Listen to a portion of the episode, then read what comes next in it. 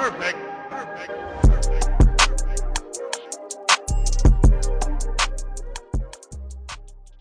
E aí, joia? Espero que sim. Você pode não estar tá vendo, mas eu estou aqui fazendo joia para você. Por isso eu vim falar com vocês a respeito do joia. Eu estou falando de polegares e opositores, internet quase de escada e a pandemia no analógico. Por isso que a gente precisa falar muito sobre transformação digital inclusiva.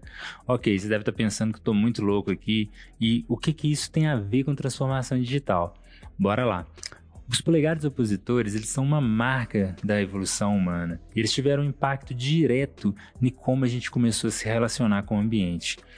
Mas de lá para cá, a gente começou a usar teclados, mouses, mesas digitalizadoras e telas. Sim, telas. Hoje elas estão por toda parte, do painel do elevador aos nossos bolsos com os smartphones, companheiros de vida, trabalho, diversão e também hoje plataformas digitais.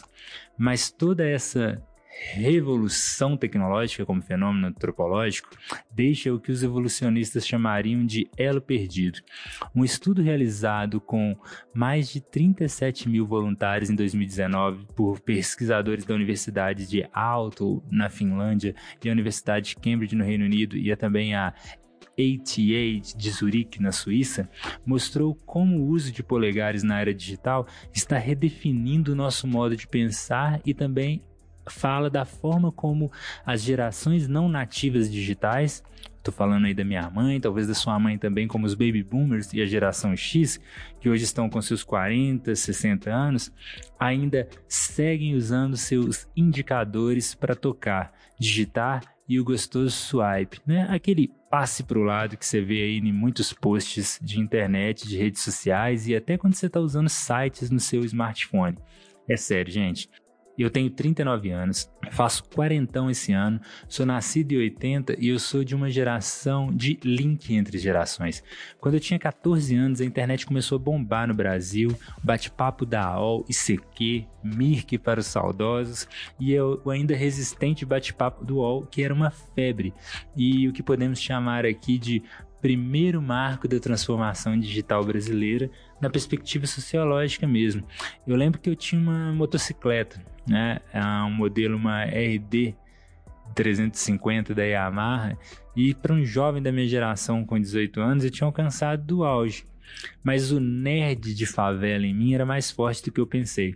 Contrariando todas as estatísticas e o conselho de amigos mais próximos, lá fui eu anunciar no saudoso jornal Balcão a venda da minha motoca porque eu queria comprar um computador.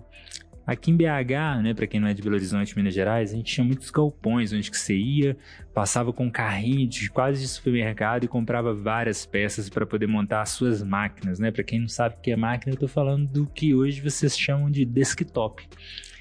Nessa época eu trabalhava como ajudante de um tio que fazia instalação de portões eletrônicos, interfone e manutenção em telefonia. E com a ajuda dele, eu já tinha né, tido a experiência de montar algumas coisas. E ele falou: Vou te ajudar a montar a sua máquina. Junto com ele, a gente elaborou a melhor lista de componentes que um jovem nerd da favela poderia sequer sonhar. E lá fomos nós, para tão sonhada compra. Se me arrependo da escolha, da escolha que eu tive entre a moto e o PC, Estou aqui escrevendo para você sobre transformação digital, né? Já dá para imaginar como meus caminhos seguiram. De lá para cá, a internet virou ADSL, 2G, 3G, fibra ótica e a unicorniosa 5G, esbarrando na questão do acesso à internet quase de escada, que é a grande realidade do Brasil. Eu já falei isso aqui com vocês em outro podcast. Gerações como os boomers, X e a minha Z são a base da sociedade digital de hoje, como consumidores, fornecedores e sem nenhuma inclusão digital efetiva quando estamos falando de números e estatísticas. Como eu já falei com vocês aqui em outro podcast sobre a pesquisa de TIC, ela revela também dados relevantes sobre o número de pessoas que fazem acesso a internet somente com smartphones. De novo, a gente está falando aí do joinha e dos polegares sempre apostos para clicar. A gente está falando de números de 144,2 milhões de pessoas com 10 anos ou mais que têm acesso à internet no smartphone. Estamos falando de uma população flutuante de 10 a 60 anos. A gente está falando também que 79,1% dessa população, que foi o número de domicílios com acesso à internet dentro do avaliado. Relevante falar que nos domicílios rurais isso teve um aceleramento. A gente está falando aí de 41% para 49,2% com os dados de 2018, reduzindo aí drasticamente o gap que existia em referência à urbana, que subiu de 80,2% para 83,8%. Quando a gente também está falando sobre a questão dos números que, de domicílios que acessam a internet somente pelo celular, nós estamos falando aí que 45,5 foi o número de domicílios que acessam somente pelo celular, num universo de 99,2 dos domicílios com acesso à internet, praticamente metade. Mas o que me assusta mesmo quando a gente está falando de transformação digital, em somente a perspectiva de transformação digital inclusiva, e de novo eu volto para falar com vocês que a economia digital é uma das economias que podem trazer para a gente os maiores desafios de desigualdade. Eu estou falando de, dessas pessoas que acessam somente pelo celular ou smartphone, elas recebem na faixa de R$ 1.765 por mês versus as pessoas que às vezes têm acesso a um tablet ou mesmo um notebook que estão variando aí sua renda entre 3.100 e 3.500 reais. A gente está falando de praticamente o dobro de renda entre pessoas que têm acesso a equipamentos com maior conforto e maior capacidade de realização de tarefas.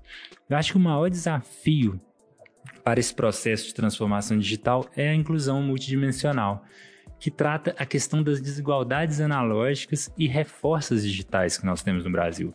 Um cenário como a pandemia do Covid expôs diversas desigualdades sociais do nosso país, relacionadas à pobreza multidimensional, que inclui necessidades básicas de saneamento, alimentação e acesso à saúde básica. Mas também a gente está falando sobre a conectividade e a internet o Diese, por exemplo, que faz pesquisas sobre a cesta básica, ele usa dados referentes de uma constituição super antiga do Brasil, onde que a internet não era nem prevista hoje como um item básico. E eu acredito que hoje a gente está falando dela como um item básico para a cesta básica do século XXI na vida de todo brasileiro. Tem muita movimentação hoje política no Senado, votação de leis, empresas preocupadas de como que a gente vai conseguir garantir o acesso para o consumo de, da grande massa de consumidores que eles têm em sua base. Mas espera aí, João, você está dizendo que não existem oportunidades no campo da economia digital? Não, meu pequeno gafanhoto, estou falando muito pelo contrário. Eu acredito que os dados e pontos apresentados acima mostram que existe mais que oportunidade de negócio e até com mais valor social, e também um momento em que o isolamento social faz surgir e acelerar mudanças na forma como navegamos por novas economias, em especial a digital, que na perspectiva do impacto positivo e sistêmico tem um longo caminho pelo vale das desigualdades analógicas. Isso também traz a urgência de um debate sobre o campo dos negócios digitais, na perspectiva da transformação digital inclusiva toda construção de um modelo de negócio digital sem esse olhar de acesso é falho. A gente está falando que acesso à internet, gente, está como as estradas para os caminhoneiros. A gente sofreu uma greve de caminhoneiros recente e a gente viu os impactos disso. Vivemos numa sociedade de consumo, que é convertida em inclusão. As pessoas precisam poder consumir para elas poderem se sentir incluídas. Pode parecer um pouco marqueteiro ou maquiavélico pensar isso, mas também a gente está falando que o acesso à internet permite, por exemplo, a telemedicina, não é? Tem várias vertentes aí do que pode ser feito com a perspectiva da transformação digital inclusiva, olhando pela questão da inclusão. Eu também estou falando com vocês de oportunidades de crescimento sustentável de toda uma cadeia de valor compartilhada, compartilhando valor para todos. Estamos falando de acelerar a inclusão digital plena de semi-analfabetos digitais que não estão aí só na questão do uso, mas também na questão de entender como que faz uma busca, curadoria de conhecimentos, como que eu aprendo na internet. Estou falando de profissionais uh, no campo do desenvolvimento técnico dessas soluções com linguagens e interfaces acessíveis a nativos e não nativos digitais. Acredito que haja hoje um espaço para diversas ações colaborativas, consorciadas, individuais, integrando o setor público-privado e a sociedade civil. Por exemplo, o Favela mesmo, que é um dos negócios da, dos quais eu sou fundador. A gente tem um papel muito importante nesse processo, porque através do trabalho que a gente faz na Futuros Inclusivos, que é o nosso braço de consultoria, a gente tem um foco muito específico de atuação na parte de pesquisa, inovação social e, né, e transformação por meio da educação e da aprendizagem inclu inclusiva. Na questão do atual cenário do isolamento social, a gente está tendo uma oportunidade de construir um programa de transformação digital para nano e microempreendedores, que é o Favela Escola Digital. Desde 2018 a gente já tinha esse programa de mentorias. Ele era analógico e as pessoas gostavam dele porque ele era analógico. Você podia encontrar as pessoas, ter acesso aos mentores, mas a gente identificou essa necessidade de oferecer ferramentas e mentorias de forma digital, já que a gente estava falando aí de uma perspectiva de isolamento social de 60, 90, 120, a gente já está aí no nosso quinto mês de isolamento social. Então, a perspectiva dos paradigmas que a gente está trabalhando aqui é a questão de criar caminhos inclusivos da digitalização versus a transformação digital. As pessoas precisam entender, primeiramente, de quando a gente está falando sobre digitalizar um processo de escoamento, é um processo de digitalização. Ele faz parte da transformação digital? Talvez sim, talvez não, com certeza, mas a gente não está falando de transformação digital plena. A gente até recentemente teve a oportunidade de falar em uma live sobre se o ser digital é para todo mundo.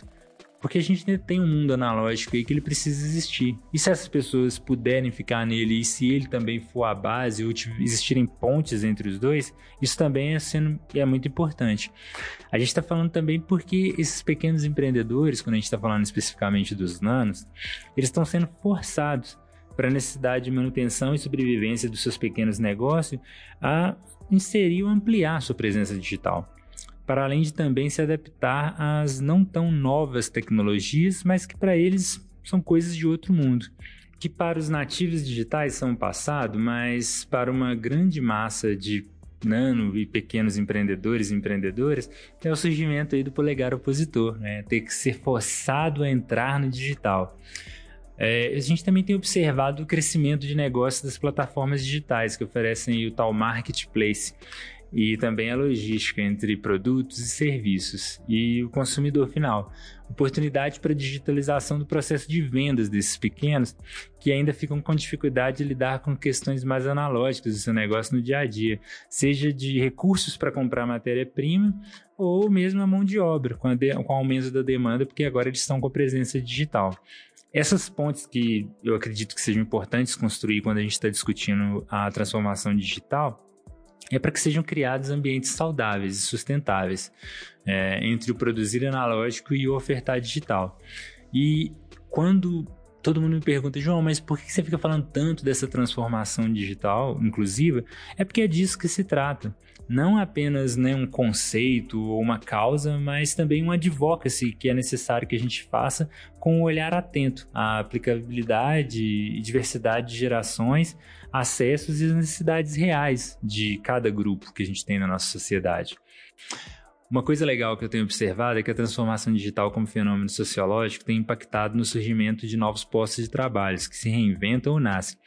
Outro dia mesmo eu estava no supermercado aqui em BH e observando uma quantidade imensa de jovens com jaquetas iguais e com seus smartphones a toda nos polegares opositores. Para quem não conhece, eu estou falando dos shoppers ou compradores, que hoje estão presentes na maioria das plataformas de pick-up and delivery, né? a questão aí de coletar, comprar e entregar. É engraçado isso, né, shopper, porque na minha época eu era apenas o neto da minha avó ou o filho da minha mãe que ouvia.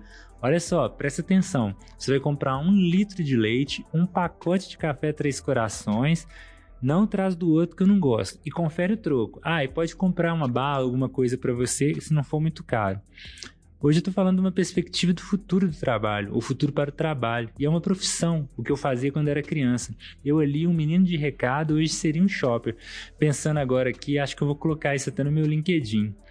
Com a tecnologia, esse processo hoje é uma oportunidade de trabalho, que no cenário de isolamento social vira uma demanda, uma necessidade e que no pré e pós-pandemia é um serviço que atende uma, uma parcela da população também com mobilidade reduzida, se você for pensar isso, né? A gente está falando de idosos ou mesmo outras pessoas com esse tipo de dificuldade que teriam total acesso a um universo de compras e de experiências com a ajuda desses jovens. Acredito ainda que tem muitos caminhos a se olhar no que, que concerne as oportunidades da transformação digital, principalmente quando a gente está falando de transformação digital inclusiva. E é claro, pensar a construção coletiva de como queremos que ela impacte social e economicamente todo mundo. O aumento considerável do acesso à internet, que é necessário, urgente, importante, e a gente também pode falar das gerações que já nascem digitais, mesmo que ainda sem o acesso, elas já nascem num mundo totalmente digital, elas nos mostram os caminhos e o potencial de crescimento desse mercado para novos negócios, novas ideias, novas políticas mas o como esse processo se faz, a quem ele contempla, são ainda desafios não só de empresas, startups que puxam fortemente o movimento da economia digital, mas também de profissionais com olhar e sensibilidade para entender os fatores sociológicos e antropológicos dessas evoluções. E claro, o poder público entender que novas políticas, não de regulamentação somente, mas de garantia de acesso, são super importantes. Já se fala muito sobre democracia digital, mas será que já temos uma cidadania digital? Essa é uma das perguntas que eu estou engajado em buscar respostas coletivamente usando meus polegares opositores. E você, já se transformou digitalmente hoje?